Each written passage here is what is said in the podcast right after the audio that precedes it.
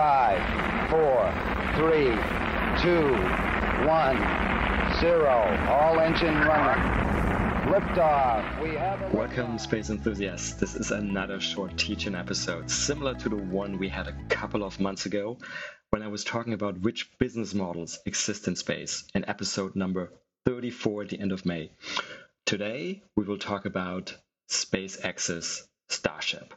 As usual, though, here are a couple of messages from our sponsors, then I'll be right back. My name is Raphael Roettgen, and I'm an investor and advisor to space companies. Just as a reminder, this podcast is for informational purposes only, and nothing should be taken as investment advice. This podcast is sponsored by NanoAvionics, a satellite manufacturer and mission integrator. Their technologies enable many space companies worldwide to offer services that improve life right here on Earth such as providing global connectivity, conducting Earth observation, or contributing to scientific discoveries.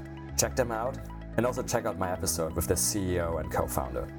Sadly, I am not a rocket scientist, but I'm an alumnus of the International Space University. ISU offers a number of educational programs about space worldwide. Check them out at isunet.edu. So, today's topic is inspired by recent events in Boca Chica, Texas, at what is now called Starbase, the facility where SpaceX is building its Starship launch system. Many of you, I'm sure, will have seen the full Starship system, that is, the Starship upper stage and the Super Heavy booster, being stacked one on top of the other for the first time ever on the orbital launch pad in Boca Chica about a week ago. If you have not, check out the pictures online. It is a sight to behold. So today we will have three parts. In part one, I will give you an overview of Starship. In part two, I will try to explain why Starship is so exciting from a business point of view. And in part three, I have sort of a call to arms for the entrepreneurially inclined among you. Okay, part one. So what is Starship? And by the way, let me start with an obvious caveat here. Starship is currently in development. Design decisions are still being made, so any specs that I mention here may well change again. If you want to keep up to date, but one of the best sources is actually Elon Musk's Twitter account, including responses he gives to other people's tweets. That being said, let's look at what we know right now about Starship. Starship is a launch system. This is colloquially a rocket and one of those powerful enough to get you to orbit. And that is the main idea behind it, ultimately also to deep space locations like the moon, Mars, and Mars really is the main idea, and even other locations. So we call the entire system Starship, but it actually consists of two parts or two stages, as many rockets do. A booster stage called Super Heavy, and then an upper stage, which is also called Starship. Well, there are a lot of rockets by now, on paper in our internal database at E2MC Ventures, I think we have around 200 or so launch companies worldwide in various stages of developments, various sizes, various countries, and so forth. But in my mind, there are at least three things that really stand out about Starship for me. First, it is big, really big. In fact, Starship is just the latest name of this vehicle. Some years ago, it started out, I think, being called the Mars Colonial Transporter, or MCT. And then at some point in time, Elon actually inappropriately called it the BFR, which allegedly could stand for Big Falcon Rocket. But most of the people thought, and Elon made it quite clear, that it probably also means, quite appropriately, Big effing rocket. So what is big? How big is big? Let's look at a few metrics. The full stack of the Super Heavy booster and the Starship, so what we saw about a week ago on Boca Chica, is almost 120 meters high. The booster being around 69 meters, 69 being a sort of famous Elon number for those of you who know, and Starship adding another 50 meters on top, so getting you to 119 meters. Now that is taller than the 111 meters of the Saturn V US moon rocket or the 105 meters of the Soviet N1 moon rocket, which actually never flew to orbit. As another comparison, the Statue of Liberty is 93 meters high. Next, let's talk about thrust. So this depends a little bit on what the final configuration of the Starship system is going to be. Both of the Super Heavy booster and the Starship upper stage are powered by SpaceX's Raptor engines. Okay, I guess we should talk briefly about those Raptor engines first. The Raptor is what is called a full flow staged combustion engine. That is a very sophisticated rocket engine design. Engine designs actually go beyond our scope today. If you want to know more about them, and it's a really interesting topic, at least I think, I recommend, for example, the excellent intro video by Everyday Astronaut on YouTube. Raptors use methane as fuel and liquid oxygen as oxidizers, so that is different from the uh, Falcon 9, which is using kerosene as fuel and then liquid oxygen as oxidizer. And as usual, there is a sea level version of the engine and a vacuum version. For those of you into rocket engine metrics, let me also mention the specific impulse, uh, measure of efficiency, which is around 350 seconds for the sea level and 380 seconds for the vacuum version of the Raptor. Those are actually quite good numbers. Each Raptor generates about 230 tons of thrust. This is more than twice the thrust of SpaceX's other engine, the Merlin, which they are using on the, the, current workhorse rocket, the Falcon 9. Okay, back to total thrust then. The Super Heavy booster is expected to have between 29 to 32 Raptor engines. 29 on the currently latest version, uh, the one that just got stacked, which is called BN4. And the Starship orbital upper stage has three vacuum Raptors and three sea level Raptors. So if you do the math on the higher numbers, you get to around 8,700 tons of total thrust. The majority, of course, comes from the super heavy booster and this is the way we typically look at it and the super heavy booster with its engine would generate around 7400 tons of thrust at launch from Earth. As a comparison, the Saturn V had 3,470 tons of thrust at launch, and the Falcon Heavy, the currently most powerful operational orbital rocket, has about 2,300 tons. Now, speaking of tons, let's talk about mass next. And again, remember that things are likely to still move around with design decisions and design optimization. A fair guess for total mass at launch of the Starship system, so that is the structural mass, the propellant mass, so propellant being fuel and oxidizer, and the payload, the maximum payload mass, is around 5,000 tons. So that would also give you a thrust to weight ratio around 1.5, which is sort of a not, not very surprising number. As usual, we are enslaved to the tyranny of the what's called the rocket equation, and one of the things that means is that the, the payload, the stuff that you can actually take to space, the mass of the payload is a very small percentage of total mass, around 3%. Now, because Starship is so huge, it being a big effing rocket, that 3% turns out to be up to 150 metric tons, though, delivering that to a low Earth orbit or LEO, and maybe around 20 tons to a geostationary orbit, which is much, much higher. Now, the idea, though, as mentioned, is to develop the capability to refuel Starship in Earth orbit. So if you can do that, you restore its payload capacity back to over 100 tons, even to deep space locations like the moon or, of course, Mars. That's a lot of payload capacity. SpaceX's Falcon 9 can take at most 23.6 tons if you do not bring back the first stage. Falcon Heavy can take up to 64 tons under the almost 64 tons under the same assumptions. The space shuttle as a comparison could take around 29 tons. All those numbers I'm giving you here are payload capacity to low Earth orbit again, so like a few hundred kilometers above the Earth's surface. Okay, payload mass is one thing. The other interesting important thing is volume, payload volume. And Starship has a payload volume of around between 1000 to 1100 cubic meters. And as a comparison, this is more than an Airbus A380 total volume. So the volume of its passenger cabin and the cargo hold. And the Airbus A380, of course, is the largest passenger aircraft currently in operation. To put payload mass and volume into another context, the entire International Space Station weighs around 440 tons. So this is, let's say, less than three starships, and has around 915 cubic meters of pressurized volume. Total volume, of course, will be higher. I couldn't find the number quickly, but you get the idea. So, wow, again, it's a lot of payload mass and a lot of payload volume. Now, I actually mentioned at the beginning that Starship differs from other rockets in at least three significant ways, and so far we only talked about the first one of them, again, the fact that it is a big effing rocket. One other key difference is that the Starship system is entirely reusable. The idea is to reuse both stages, the booster and then the Starship upper stage. The Super Heavy booster will come back and do a propulsive landing, just like the first stage of the Falcon 9. Well, just much bigger than the Falcon 9. And Starship itself will also come back and do a propulsive landing. This makes the Starship system different from any other currently operating reusable rocket, which are at most designed to bring back the first stage, as is, for example, done by SpaceX with the Falcon 9, and also Rocket Lab is now working on it with its Electron rocket. The only company I can think of off the top of my head which is actually working on a reusable second stage too is a US startup called Stoke Space. Historically, the closest comparison in terms of reusability that we have is the Space Shuttle. And the shuttle's first stage were the two giant solid rocket boosters, which parachuted back to Earth. The Space Shuttle itself, of course, was also designed to come back to Earth. It landed horizontally. But there were some issues with the usability of the shuttle. And again, a detailed discussion of that goes beyond our scope today. But there is, for example, an excellent online MIT course just on the shuttle, which will teach you all about this. But suffice to say that the main issues included the complexity of the shuttle main engines and of its heat shield.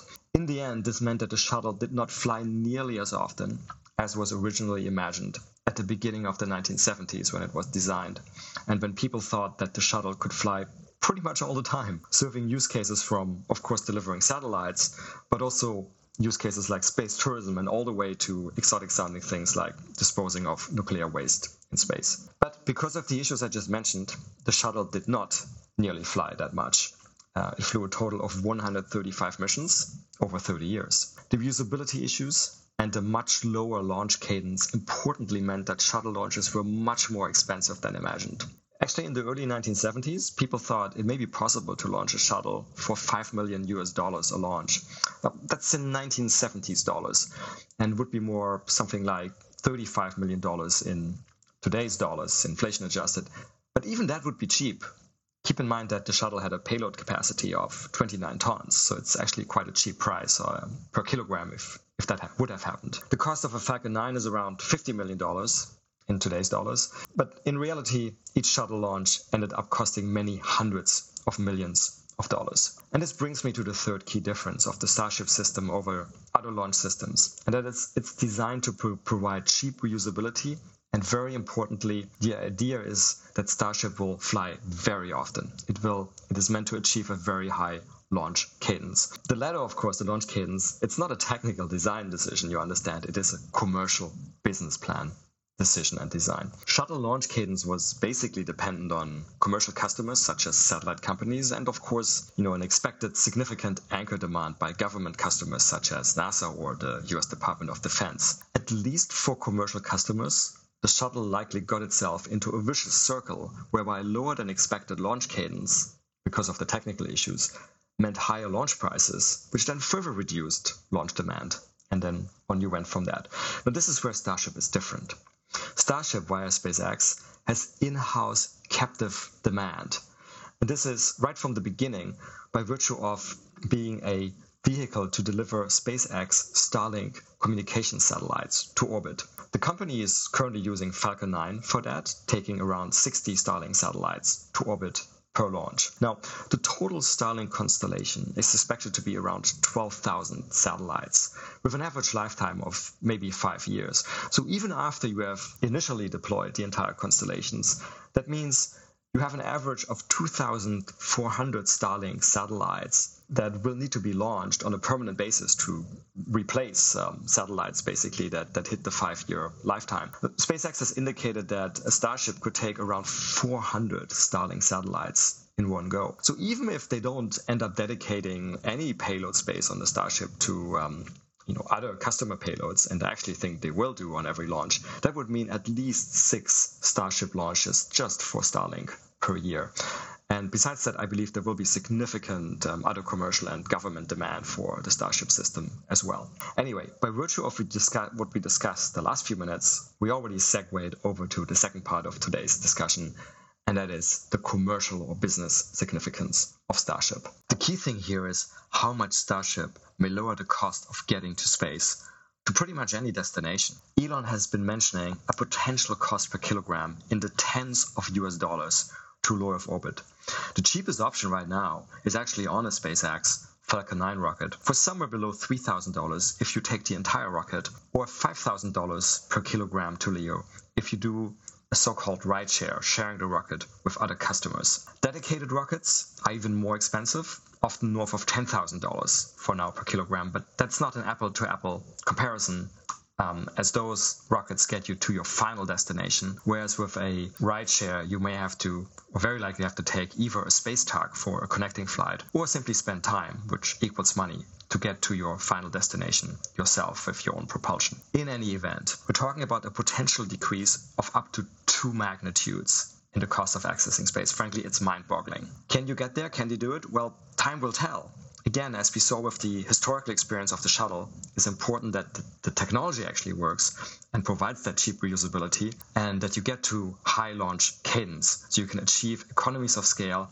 and you can also amortize, depreciate your cost over many uses. If all works out, then the cost of launch should asymptotically approach something like the sum of the cost of propellant, um, some cost for refurbishment or maintenance of the rocket between launches, and range costs. And this is basically all similar to what you have um, with commercial aircraft, where the ongoing cost is basically a combination of fuel cost and then uh, some fees you pay to the airport and then again refurbishment and maintenance. Now, who would benefit from such dramatically lower costs to space? Well, anybody putting anything into space anywhere. And that includes people putting constellations into orbit, including, of course, again, SpaceX itself with its Starlink constellation. But Starship is also opening up deep space. We already mentioned that in-orbit refueling may mean significant payload capacity, say north of 100 tons, to places like the Moon or Mars. Mars is the reason Starship exists, and we could go down that rabbit hole for an entire episode, and maybe we will at some point in time, but let's just stay with the moon as an example for a minute. And in this context, you may also want to listen to the previous episode, which was with uh, Yoav Landsman discussing the moon, and we are certainly discussing Starship for a few minutes there. Now, some startups that are focusing on what we call cislunar transport are currently taking bookings for a price of around 1 million US dollars to deliver something, or actually 1 kilogram in this case, from, from Earth to the lunar surface. The payload capacity of those companies, lunar landers, is at most in the hundreds of kilograms. Again, Starship may provide over 100 tons with refueling. If you work through the potential math, assuming a certain cost per Starship launch, assuming the total number of launches required to not only launch the the, the lunar starship itself, but also to launch other starships that will then refuel the lunar starship in Earth orbit. This requires multiple launches. You can see that if everything works, that price per kilogram from Earth to the lunar surface could maybe be in the thousands of dollars. And I suspect Elon would probably say even cheaper. But even if it's in the thousands of dollars, we are again looking at a drop in cost of something between two to three magnitudes. Again, it's mind boggling. So much bigger capacity in terms of weight and volume, and much lower cost. What can you do with that new reality? What would you do with it? And that brings me to the third and final part of today's episode. And that final part is sort of a call to arms aimed at entrepreneurs and potential entrepreneurs. Now, myself being a SpaceX fanboy and knowing a little bit about their system architecture, I am optimistic that Starship will indeed happen and that we'll get this new reality in terms of much higher capacity and much lower prices and that this will all happen over the next few years. SpaceX is now talking about a first orbital test flight in the next few months, so still in 2021 potentially. Yes, historically there has been the old joke and the concept of what we call Elon time, and Elon time being different from real time, sometimes being very optimistic. But one has to admit that SpaceX's progress on Starship development has been impressive. It's only two years ago that Starhopper, some people call it the flying water tower, made a 150 meter hop in Boca Chica. So this potentially very significant change in the relatively near future, it's certainly a time frame that, that one can plan for at this point in time. So here's the irony. In my day job, being an early stage space venture investor, me and my partners see a lot of space business plans. Certainly many hundreds per year, and maybe it's over a thousand. I've never counted it exactly, but it's a lot of business plans. Of all of those business plans I have recently seen, I can off the top of my head think of maybe two or three that are explicitly betting on Starship working, using it, and exploiting its benefits, like the payload capacity and the lower cost. So let me put on my hat as that early stage space venture investor and say this very clearly to those of you out there who are entrepreneurially inclined. Be bold. As ice hockey legend Wayne Gretzky once famously put it, you want to skate to where the puck is going to be, not where it is right now. Right now, the vast majority of business plans we are seeing go to where the puck is right now. Going to where the puck is going to be is, of course, a higher risk, but the payout is also much higher. I could give you a number of examples from outside the space sector. For example, think of entrepreneurs who were developing apps that implicitly were betting on everyone having a smartphone, even before everyone had a smartphone. In any event, in space, Starship, I think, is where the puck is hopefully going to be work with that. Maybe you already had an idea in the past and discarded it for certain reasons like cost or volume or weight restrictions, but this may now change with Starship. Whatever you thought was too expensive, you may need to make the calculations again. Whatever you thought was constrained, whether it was um, constrained on weight or on volume or on launch timetables, again, you need to look at the new reality that we may have in the very near future. Again, be bold. And if you have that great idea that uses Starship, I'd be happy to look at that. email us at liftoff at e2mc.space. Again, that is liftoff at e2mc.space, and we'll put it in the show notes. We love bold ideas. We love Starship. E2MC is called E2MC for a reason. It stands for Earth to Mars Capital. By the way, our executive in residence at E2MC, Guillermo Söhnlein, who was on the show a few weeks ago, has also written an article giving essentially a very similar view on Starship, and we will link to that in the show notes too.